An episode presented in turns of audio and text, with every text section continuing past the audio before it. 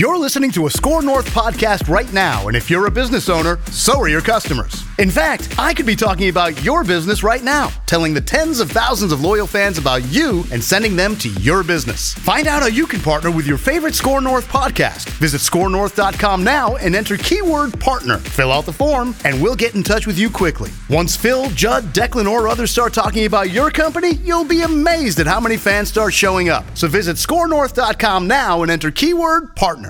Phil Mackey, Judd Zulgad. Frankly, I think that dogs don't like men because, well, because sometimes they bring bad news. Mackey and Judd Animals sense those things, you know. on 1500 ESPN. Unsolicited advice we deem important. You, on the other hand, might not. Information so good, you're encouraged to write that down. From Mackey and Judd. Write that down. Write this down. Write it down. You like writing things down. Write that down. I I don't have a pencil. Well, remember that then. You guys ready for this accountability session? Dave Harrigan, there's there's one that's sort of in question that we have to get to with Dave. We'll we'll get to it at the end of our accountability session here. But three predictions each, and for the first time in 2018, listener predictions. If you are a listener of the Mackey and Judd show, we are opening up the write that down prediction contest to you as well. And uh, we've had a bunch of them. I, it's fun because listeners are taking swings for the fences. We track slugging percentage. So if you're going to get one crack at it, you might as well swing for the fences. Uh, and I was wrong during the break, Judd. I said, I don't think we got any listener submissions this week for the first time.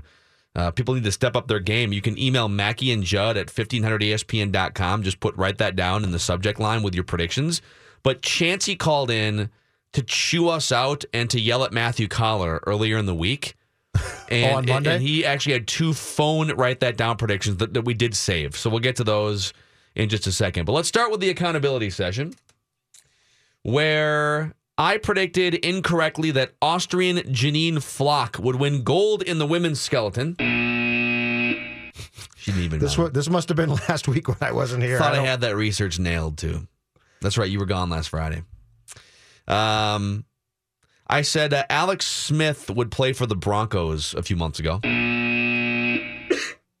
And then I'm going to save this other one because it goes hand in hand with the Dave prediction. Okay. Uh, Judd, you actually said back, this might have been two years ago now, and you cashed in. You said baseball will limit trips to the mound by 2018. Wow. Uh, so- what thank is it, you. triple or a homer for Judd there? Great foresight. It's a triple. Okay. Well, I'm standing on third base. Nice yeah, job. Yeah, it's I'll okay. stand up Yeah, triple you for probably Judd. stole it from a blog somewhere, but that's fine. Uh, Chris Long was a guest predictor last week, and he said Chase Elliott, the son of Bill Elliott, will win the Daytona 500. He did not. He did not win the Daytona 500. Uh, Judd, let's see here. You uh, that was the only one for you. Dave predicted the Wild would win at least three out of its last four games on the homestand. Oh, I hate those guys. Why do you ever do that? You can't because you can't count on them at all. Said Lindsey Vonn will win gold in the Super G.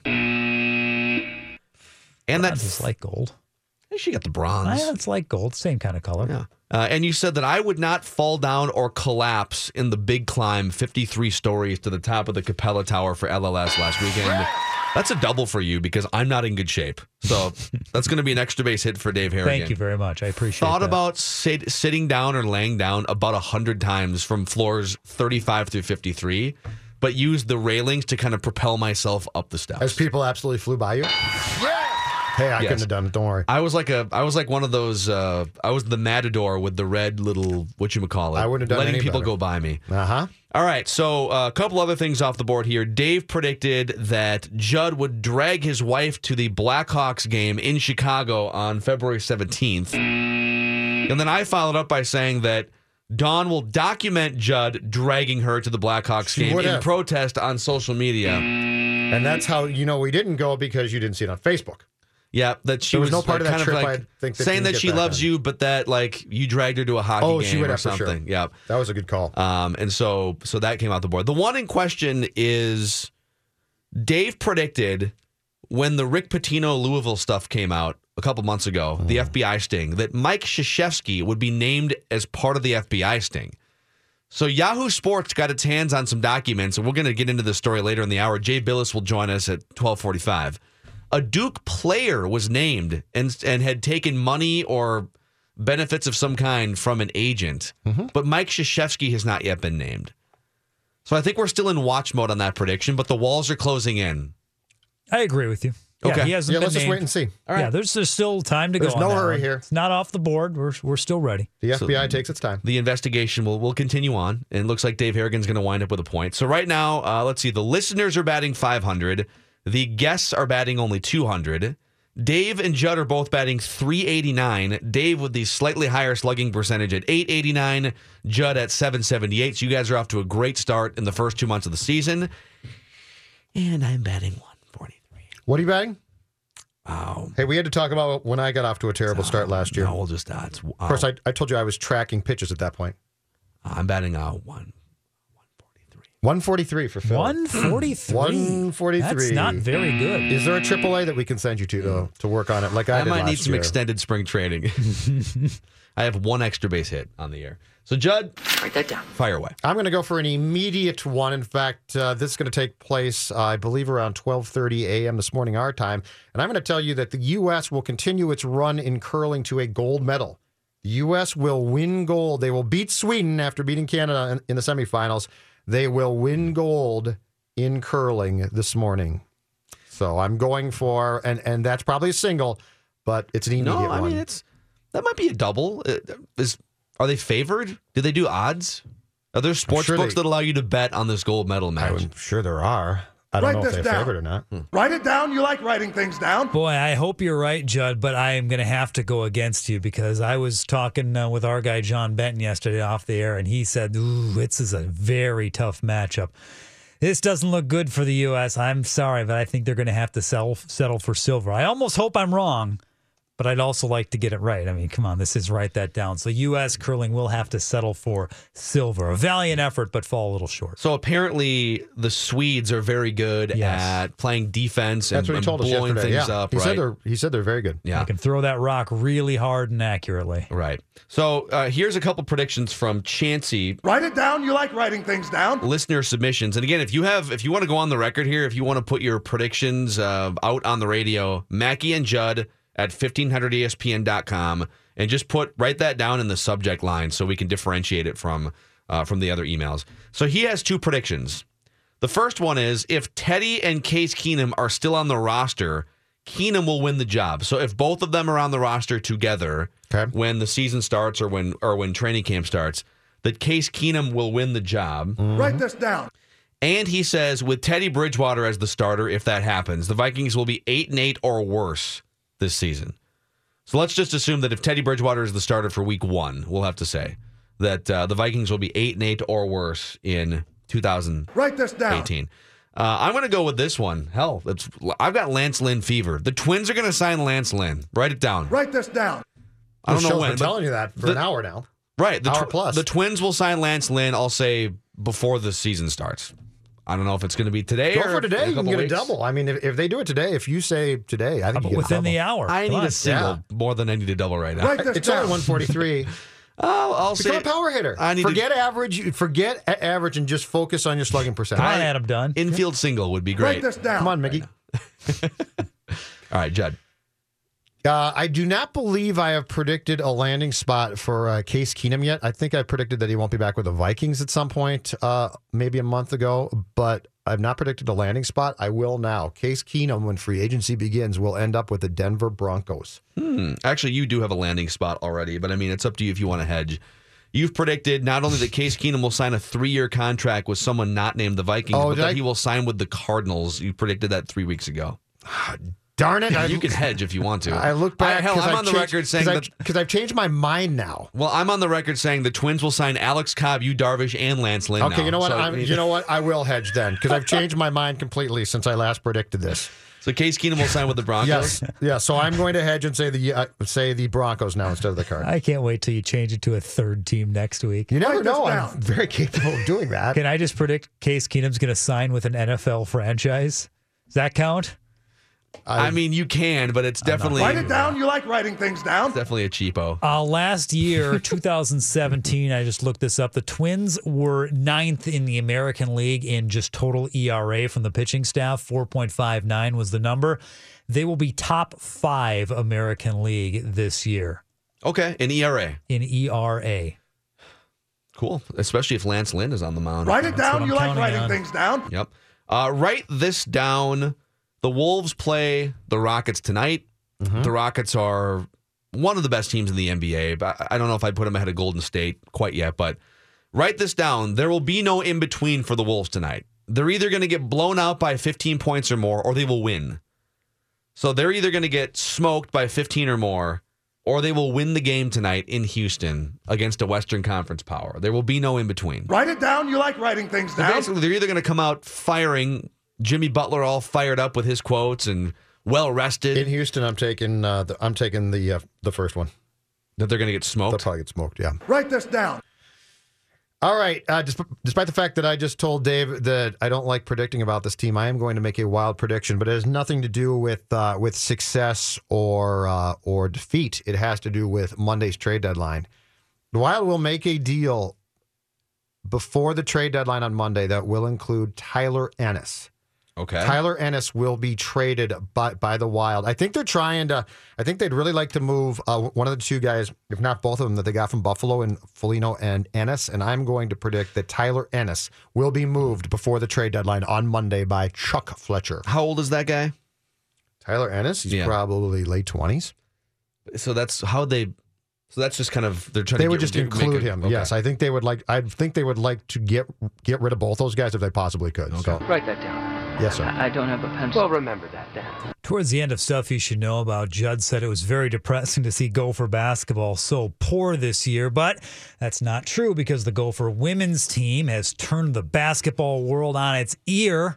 Aside from losing their last game to Indiana, they will shock the world not only by getting into the NCAA tournament, that wouldn't be a shock anymore, but they will be a Sweet 16 team. Gopher women to the second weekend, Sweet 16. Write Marlene. Stollings getting a contract extension if that happens. I- huh? Write it down, Huh? baby. I'm on board. Okay, I need some help deciphering the women's NCAA basketball bubble because I after they won that game, uh, was it Maryland that was ranked highly and they beat Yes. Maryland a few days ago, and there was a bunch of chatter that the Gophers were back in NCAA conversation.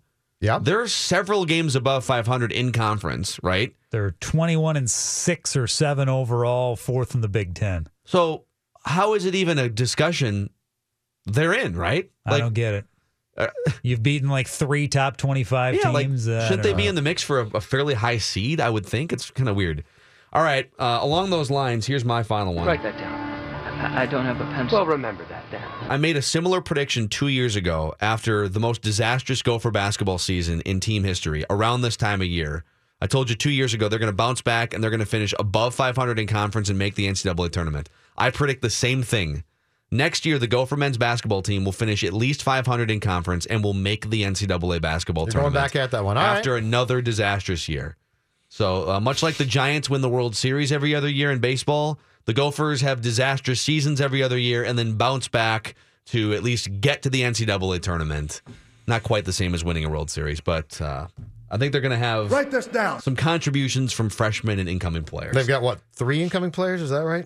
Uh, well, Who should be three from the state who of should be Minnesota. contributors? Yep, Daniel Oturu should be much better in his first year than like some of these Should senior be. big That's men. the problem. That was the problem this year. we'll see. We thought. Well, injuries and suspensions. I mean, that's what happens. All right. Um, so the Twins, they made a roster move, and we've been speculating what they're going to do with that open 40 man spot. And there's a lot of Lance Lynn chatter right now. But that move yesterday may have seemed inconsequential on the surface, but it represents the end of an era that we should talk about when we come back here. Mackey and Judd in the TCL broadcast studios. Login in.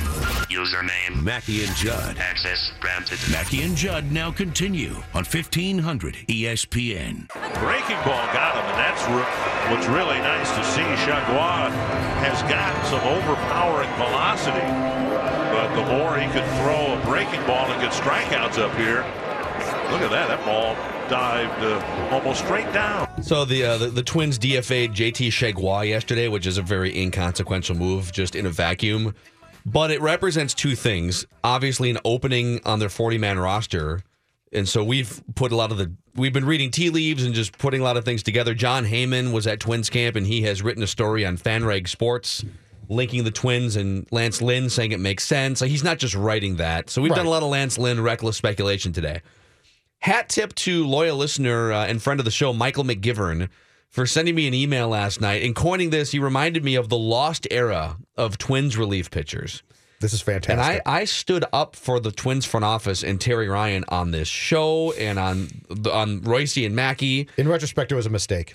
Oh, 100%. Well, I mean, I think their idea was correct in theory, but in practice, it wound up being a failure. And that they looked at the organization from 2001 through 2010 and said, man, if we really want to compete with the Yankees and we really want to, the Red Sox, we got to stop this pitch to contact stuff.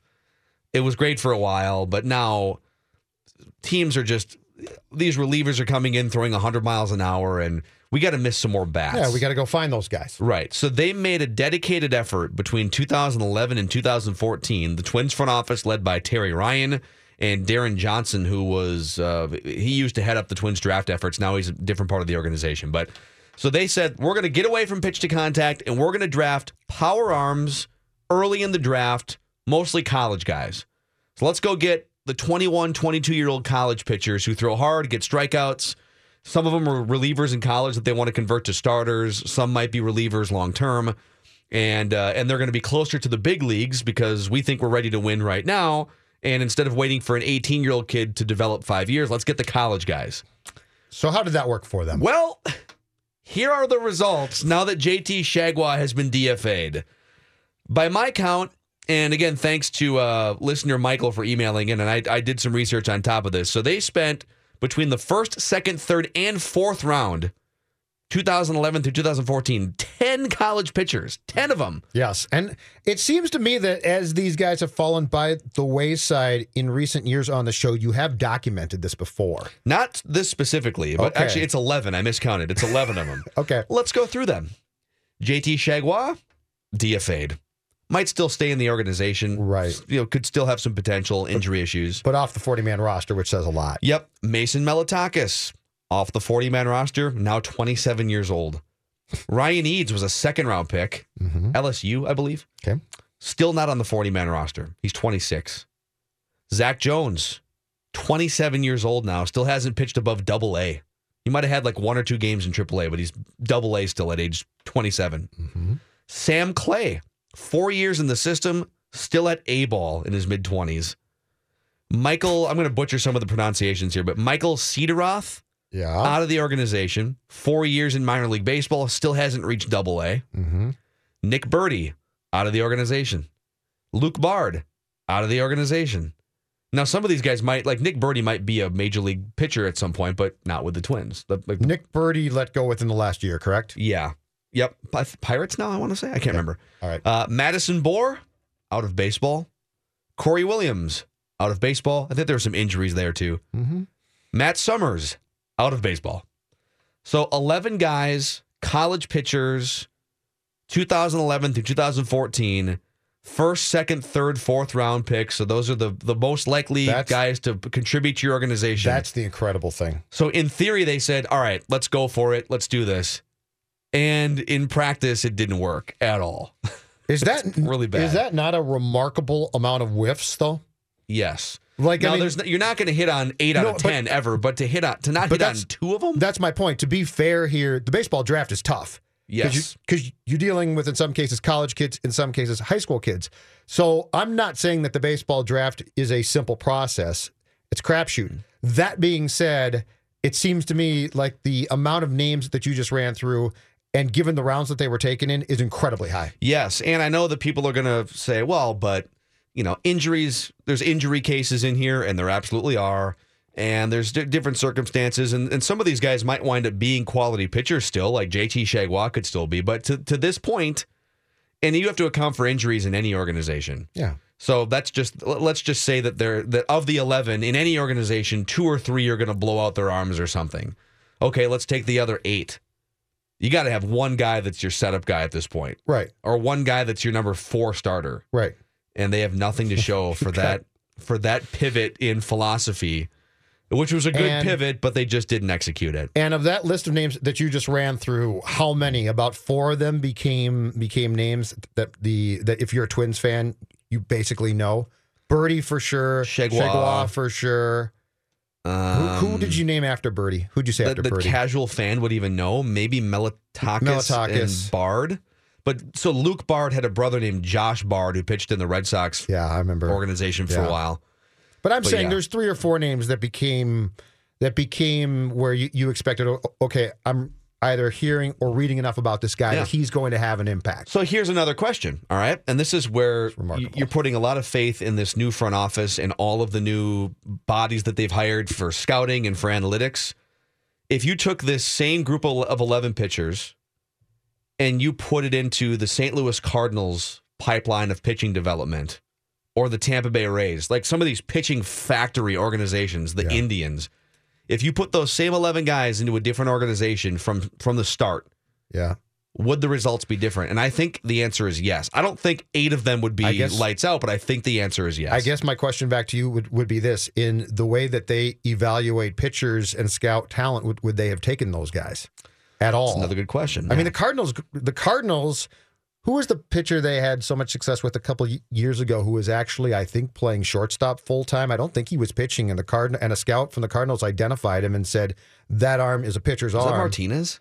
I don't remember right now. But anyway, my point my point being is would a team like the Cardinals have scouted these guys, taken them and had success or would they have said on most of them, you know what, he probably doesn't fit a profile that we like. I think the the way that uh, Wetmore and I talk about this all the time on the Touch 'Em All podcast, that and we've done it on this show too, that the lottery ticket mindset or like if you if you look at where a guy was drafted, did he go to high school, college? Was he the number one overall pick? Was he that caliber player? Was he tenth round? And then what organization? What's the organization doing to develop these guys? I think, and I'm just kind of making this up, but let's say JT Chargois or Ryan Eades is a as a as a second round draft pick, Ryan Eades. Maybe he with the Twins is a 30% chance to be a quality major league pitcher because Mm-hmm. they just don't develop pitching. They just don't. Like you go Kyle Gibson was a top know, 15 I know. pick, you know? Yep. The But it- washout starters too, you're right. And so maybe his lottery ticket with the Twins is 30% because they're just not doing the right things in 2018 to make a difference. But if he were to go to St. Louis from the start, maybe his percentage is 50. So it's not every time, but maybe it's 50%. I think I think whatever the Cardinals and the Indians and the Rays and the Giants have done historically, whatever they're doing, when you enter their system, you have a better chance of being a quality major league pitcher than when you enter the Twin system. That's a fact. I don't know exactly how to quantify it, but it's a it's got to be well, a it's fact. clearly true now, yeah. But that list is that's a remarkable list.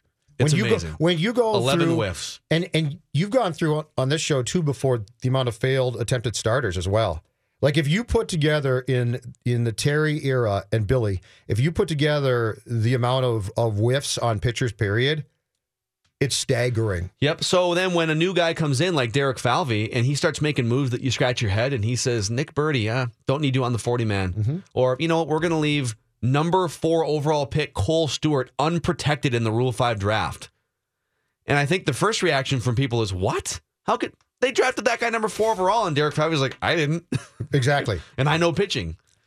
And no one picked and him that's up my in the Rule point 5 though. draft. That that's my point. Would it, would Falvey have have even drafted that guy and developed him, or said from a scouting standpoint, no? I mean, he's he's not that good. Or is it possible that that Kohl Stewart, four years into his professional minor league career, that there were just too many bad gone habits backwards? Yeah, built maybe. up? Maybe. That you look if you're a Falvey, you look and you say, "Oh man, if we could have gotten you two years earlier, maybe." Sorry, kid, you're done completely lost now. You're Yeah. completely broken. So thought that was interesting. Jay Bilas will join us in just over an hour, around twelve forty-five, to talk about all the the major breaking college basketball news and. Uh, let's just say that I think the old way of doing things in college basketball and the NCAA, it's probably not long for existence. Let's go into some of that story and pose a couple questions when we come back here. Mackey and Judd in the TCL broadcast studios. Phil Mackey, Judd Zulgad. Give each other $20, okay? Put it on Underhill. Mackey and Judd on E 1500 ESPN. Mackey and Judd in the TCL broadcast studios. So, emailer Paul, loyal listener Paul. Our buddy Paul. We have well, we have time. multiple Pauls who are friends of the show here. Uh, so he floated us, "Hey, I got a good source tells me the Twins are signed Lance Lynn. It's a done deal, not a joke." He emailed emailed the show earlier. Jon Heyman is not reporting it's done, but just kind of linking the Twins to Lance Lynn. And uh, so I said, I write that down. I said, "All right, there's enough information here. I predict the Twins are going to sign Lance Lynn." Paul emails back. And he says, let me find this. He goes, uh, I predicted the Lance Lynn signing, and you will not allow me to have uh, the write that down prediction, and then you steal my prediction. Wait a second. There's a big difference between emailing a thought and going a step further in the write that down segment. What Okay, that's an here? arena. Do, do we need to have a meeting about this? No, he, he can get credit too, but there it- was an email in between though there where he did say prediction. Write that down. Oh, he did? Twin sign Lance Lynn. okay. So so I didn't see that email before the segment, but Paul will get credit. I have one issue with Paul though. The first email said it's a done deal. My source says Twins have signed. Correct. Yes, I believe that was the exact verbiage. Can you go back and make a prediction on something you said was already done? That's a good point. Remember I when- don't know. See, Judd This is at times, I unprecedented. double Judd- dipped on Case Keenum, so I really can't talk. Well, but Judd sometimes Judd will go on Google and find like a report about trade steam, and then he'll use that, and it's questionable. Yes. So, Paul, I think you deserve credit for just flat breaking the news via our megaphone here. Yeah. and uh, you should, and then you should pat so yourself both on you, the back so for both that. of you are going to get if this goes down. Both of you get the. Uh, well, I get write that for it? down credit. He gets reporter credit. but does he get credit now? Is he now a guest? Write that down predictor, and does he get credit for that? I think he made. I think the, that's what he I, I wants. think he. I don't think he's predicting. I think he's reporting. He was originally, but then Dave's right. He came back and said he, he wanted that for write that down, which would make him the which would make him a guest predictor as well, which means he would want the point for write that down from the guest standpoint. We'll have to take it to the committee. I'm, offline. I'm just gonna It's too complicated. I'm just gonna e- email Paul back. Phil is a thief. There. I Okay. just hit that. Just curry some favor with Paul. Not the first time. No, I I admit it. I stole it from Paul. That's right. Um, Yahoo Sports put this out early this morning that they have obtained documents from the FBI investigation of NCAA basketball programs, players, and agents. This is not surprising. The information in it is. Let, let's just go through some of this. So the report shows expense reports filed on behalf of prominent former NBA agent Andy Miller and his former associate Christian Dawkins, and then their agency ASM Sports. They include expense reports, balance sheets, uh, and balance sheets that list cash advances as well as entertainment and travel expenses for high school and college prospects and their families. An ASM balance sheet in the hands of federal investigators shows accounts through December 31st, 2015, with the subheading loan to players. That's I, lo- I love That's a how they kept all this around. This is my favorite thing. who the hell keeps these expense reports with like money paid to uh Markelle Fultz? Do you know what this is? It's it's on a huge scale. It's Joe Smith. When the Wolves actually kept the documentation, pay Joe Smith in in you know 1999. We're going to pay him a ton, and the and you, they found it. Or it's like you go on a you, you go on a trip for work and then you're filing your expenses. It's like reporting the nine cocktails at a strip club that you had on the work expense report. Like, why are you doing Yeah, that? exactly. Which Judd has not done, by the way, ever. What? No, I would never do that. Um, so here's some of the uh, Timberwolves forward and first round pick Justin Patton is part of this report. Uh, so so the loans to players included several players who were in high school or college is receiving four figure and five figure payments from ASM Sports and also various smaller things like a few hundred dollars here for a dinner or transporting uh, like a flight for the mom of a player. So Justin Patton is listed as having received meals with Christian Dawkins, the associate. Dennis Smith, who went on to play for North Carolina State, received $43,500, according to the documents. Uh, Isaiah Whitehead, who was a freshman at Seton Hall, received $26,000, according to the documents. And then $37,600 for setting up a payment plan of some kind. A bunch of other players received $12,000, $14,000. So, anyways, I think aside from why are you putting incriminating details into expense reports, which is well, question number one. Question number two is to what extent are the agents and or third party lackeys working on behalf of major college coaches or programs? Right. Because that's the question, right? Uh, and also, not only was Markelle Fultz on this list, who was the number one overall pick, but Michigan State I was going is to on say this list. I, I counted in, in the uh, report that came out today. I counted se- uh, seven schools: Duke, Duke. North Carolina, Texas, Kentucky. Shocker, I know. Michigan State, USC, Kansas. And there's more too. There's like 20 I don't think they're all listed by name in the in the. Uh, They're but, not. But there's, There's a bunch more. of big programs. So I mean, if you're a Tom Izzo, or if you're you know You're going to say I had no idea, second, right? Yeah, and you could maybe you could maybe say that the agent is looking at potential future NBA players and just on his own trying to get Well- in tight with them. So if they're drafted, he's the agent. So if if I've got this right, at the very least, if if the schools say if the schools duck and say we did not know, which I don't necessarily believe, of course, but if they do that, you've still got violations on the part of the schools for for having players play who, who were being compensated, I believe. But where all hell is going to break loose is if this guy starts to talk, if the agency or the people that used to work there start to talk and say, oh, no, no, the coaches all knew. Because then you're talking about serious sanctions and problems and Yeah. people be- being fired. Now, once again, though, the organization that amazes me, Phil, the NCAA, have they ever uncovered something themselves? no, Like it, it's every time they're reacting, they're reacting to an FBI report, or or back when the, the Gophers had their scandal in '99, a Pioneer Press report.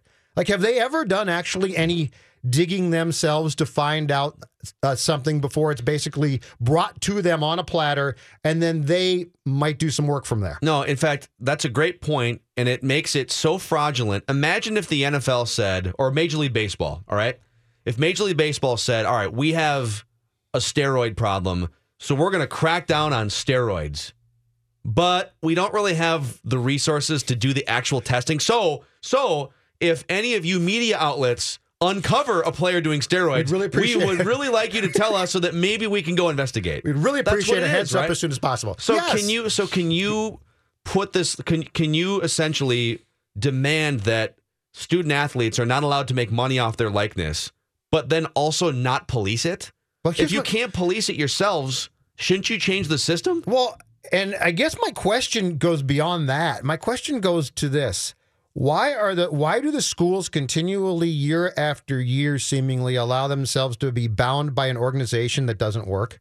Like to me the problem goes beyond kids being because there's a lot of money in it for the schools. That it- No, no, no. But what I'm saying, what, but what I'm saying is, why don't we ever take steps to to making this situation have some common sense applied?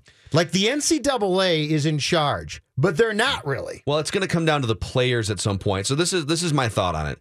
In almost any other context, if you're talking about in like let's let's say an 18 year old kid who's really talented and um, like well, here's an example. I'm not going to say the name, but I'm going to lunch with an up and coming like journalist, st- a student who's interested in getting into, who's very talented, looking to get into more of a journalism like full time field.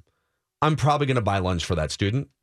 They're not an athlete. I hope they don't. It's not a violation I hope they don't of the journalism think they're going to continue to write for that school paper. But think about this: if if if you're talented at age 18 and you want to take advantage of your skills to make money, you can do it in almost any other walk except for if you're a college athlete.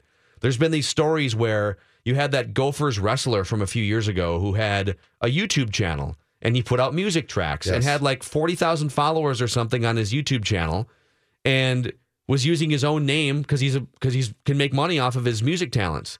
But because he's using his own name and he's a wrestler, they they made him choose between wrestling and using his own name on YouTube. I remember the wait a second. If I'm talented, why am I not allowed to make money? I'm not even saying that the NCAA should be the entity pay, or that the schools should be paying hundred thousand dollars for a Markelle Fultz. But can, can't I go to an autograph signing and make thirty grand? What's wrong with that? Now, I think the comeback from the NCAA would be, well, but then what? You know, can an agent go and and set up a six figure payment through this? And at some point, I think if you can't police it, it's a lot like prohibition in the early 1900s. If you if you just can't police it and it's impossible, you might as well try to regulate it better and just Well- make it so that it's no longer an underbelly; it's above board. But it's it's being done this way in an archaic system because they they refuse to advance things. I mean, didn't we go from didn't we go from about uh, four or five years back?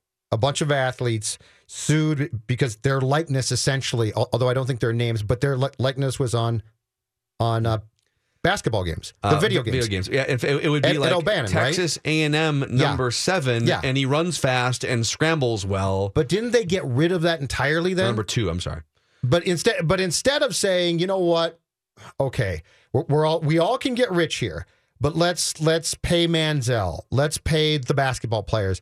Didn't they just basically abolish the games? I don't or remember what the change them result completely? was. My my point being, to me, all of these stories, the starting point is the NCAA as is right now doesn't work. It's an organization Well, that wor- it works for some entities. Sure, but but it does not work as a, a whole, and a lot of the things that they do make zero sense. And so you keep coming back to stories like this because basically, basically the NCAA says we hope we don't hear about these stories. If we do hear about them, we'll address them then. So it's just this archaic system Yeah. that's absolutely silly, and advancements don't get made. And and I don't understand why these schools don't somehow say it's time to have some change. Yeah. Now there's some other things in the story where there's specific players like Justin Patton went to Creighton, now plays for the Timberwolves, although they just sent him back down to the G League. And he had at least a lunch or a dinner with an agent. Well, what happened there? Who knows? Like, it, honestly, if it's just, and, and I heard this on Golic and Wingo this morning too. If he just sits down and, hey, at some point when you're done playing college basketball, you know, just we'd really like you to consider us, and here's all the benefits to our agency. We really think you have a lot of potential. Let's just stay in touch, but you know, don't sign on, and I pay for your lunch. Right. What the hell's wrong with that? Like, I don't have a problem with that. But the NCAA works so hard to police, and we've told this story a million times on the air. When Rachel Banham was on our show as a freshman at the U of M, Right. back in whatever 2000, it was me and Royce doing the show at the State Fair, and she came up and she was on stage with us, and uh, it was a great time. The, uh, there was a big audience, and we were giving away free T-shirts on the left of the stage, and you could pay fifteen dollars for the team-themed colored 1500 ESPN shirts on the right. So I took one of the maroon and gold shirts, 1500 ESPN, and tossed it to Rachel and said, "Hey, you know, thanks for coming on. Here's a T-shirt." A PR person who I don't even blame because they're just doing what they're supposed to do steps in and says. Actually, if those are the shirts you're charging fifteen dollars for, she can't accept that. It's a it's Absolutely essentially violation. illegal for her to accept that. Yeah. Now, if it's one of the free shirts over here, she could accept that because you're giving away for free. Which is absolutely like, stupid. wow. Think about how ridiculous it is to try and police all of that, which they can't. Right. So if she would have taken that shirt, it's an NCAA violation, and she gets kicked out of school or suspended. Like, think about how dumb and that so is. now, now the F- FBI in this case has done all, all the work for the NCAA. They're going to come back and and eventually, I'm sure, release this report in full. And what's going to happen? The NCAA is going to take it and then sanction people.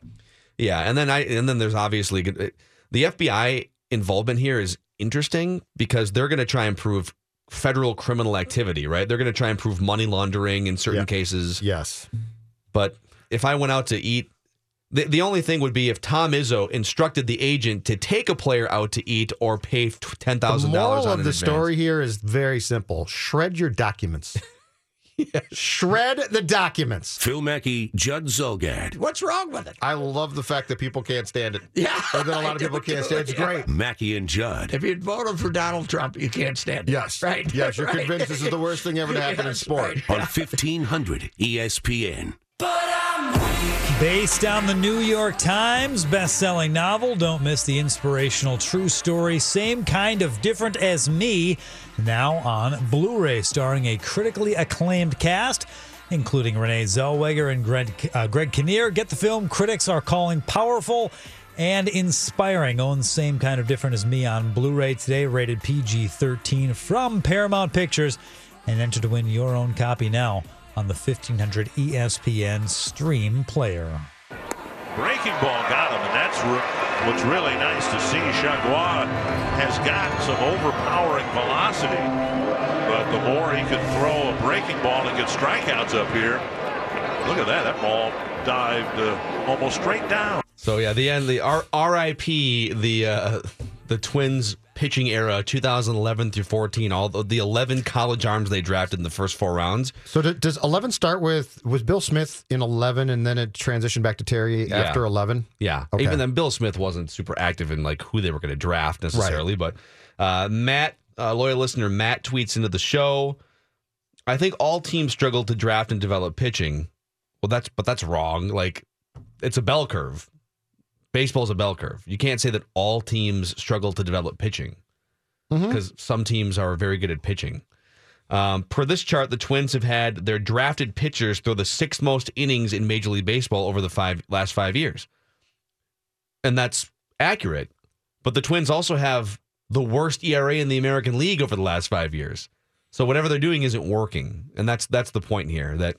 Uh, that, that they whiffed on a lot of just high round draft pick pitchers, and that's why Derek Falvey and Thad Levine are here. You now. you earlier read a list of of was it eleven or twelve pitchers drafted within the first? Did you say three or four rounds? Yeah, and none of them worked out. That's a staggering, staggering number of swing and misses. It's pretty bad. Uh, on the college basketball thing, and Jay Bilas will join us in about an hour to uh, to discuss this. Just reading some tweets here at Phil Mackey at 1500 ESPN Judd from Corbett. Don't know if you guys mentioned it or not, but Pitino and the Gophers seem to be leading for Isaiah Whitehead. All of a sudden, I believe he canceled his visit and committed to Seton Hall. Well, he's in this report. Yahoo Sports as a freshman at Seton Hall, he received $26,000 according to the documents. One of the documents says Whitehead received $37,000 and was setting up a payment plan. Whitehead signed with ASM Sports, but later left the agency for Roc Nation. So it sounds like this agency, not sounds like, it's pretty obvious, this agency was putting, you know, five figures here, four figures So were there, they kind do- of advances to say, hey, why don't you. Uh, Were they doing it to direct kids to uh, certain colleges or to get their, their business in future years after that? Yeah, that's what they have. Like that- it's the that's agency- what the FBI is trying to figure out. Yeah. So so the question becomes: Was the agency working solely on behalf potentially of the colleges, or as an independent contractor to try and curry favor with kids? Because w- with a kid like that, you, you know he's probably going to play what a year max in school, or two years max, I should say. So you would be, in some ways, you could argue that that the agency itself would be bypassing the college system entirely, just mm-hmm. trying to get the kid. So that, that when he does declare for the draft, you immediately have him. You're a family advisor, Phil. Yeah. Well, let me The ask old you this. baseball term, Is family there- advisor. And I don't, I haven't thought about all the the pitfalls here yet. But what would be wrong with if you wanted to talk about free market and you wanted to, if if you're really good and you're 17 years old and you're one of the best basketball players in the country, you're a McDonald's All American. What would be wrong with you having an agent? An agent that maybe fronts you some money before you sign a big contract in the NBA. If they said, you know what, we think at some point you're going to be worth millions, and we believe in you so much that we want to give you a fifty thousand dollar bonus for working with us, even while you're playing in college. Yep. What would be wrong with that? That would require you to blow up the system as we know it, which they should do. But I, So what, no, but so what, there- what so there- nothing blowing wrong. I mean, literally, like but you, what, you still have to you is, go, you would need you would need to rethink the system entirely. But they should do that. the The fraudulent thing about this is still going by this notion that the, these are amateur athletes and that they're there to go to college. No, they're not. They're there to play basketball, which is fine. The colleges and the NCAA make millions of dollars, and they have television. co- So there Well, would be nothing wrong with So it. So here's where I, I disagree a little in that 90% of players the like they need the education that they're getting a full ride for because they're not going to make money in that- their lives playing basketball. That's great if they want to do that. So for the other 10%, and there's some gray area, like do you think you're part of the 10%? Or you know, so but let's just say 10% of players have a legit shot at actually playing professional basketball, and thus they would work with an agent after they're done with college. Yep. What are the downfalls for working with that agent while you're in college? If the market dictates that you're that good and an agency would pay you $100,000 as a as a bonus because someday you could make a lot of money. Am I missing something? Like Dave, am I would it You sound like a true capitalist to me. No, the people. I think the complaint would be, well, then you know, non-revenue sport athletes are I on a different playing field, and and, blah right, blah but the- blah. okay, but and I'm so the- tired of that. then don't then don't but th- okay but if the, but that's where that's where we get into a conversation about like dave said capitalism and But okay, but here's the thing. We can identify, we can go to every school and identify the sports at that school that make substantial money, right? I mean, Fox uh, Fox Sports didn't do a deal with, with the Big Ten because, man, you know what? They really like volleyball. They're really excited about hockey. but you still get They a did- scholarship in a lot sure, of those and that's sports fine. right that's fine. But but my point is, when you're talking about football and basketball, especially, you are talking about sports that bring in millions of dollars, and therefore the the student athlete or or the kid that shows up to play for your school should be able to benefit as well. Yeah. And and if that means people with different programs or, or sports that don't bring in as much are going to get upset, then you basically tell them the truth, which is part of the reason why we can afford to give scholarships out to as many sports as we do, is because football and men's basketball are absolute cash cows. Uh, Dave's got some questions coming up here next. What do you want to get into? I do want to get to one that actually just came from a listener regarding the NCAA and the whole FBI deal. Also, a twins question, and we'll figure something else out.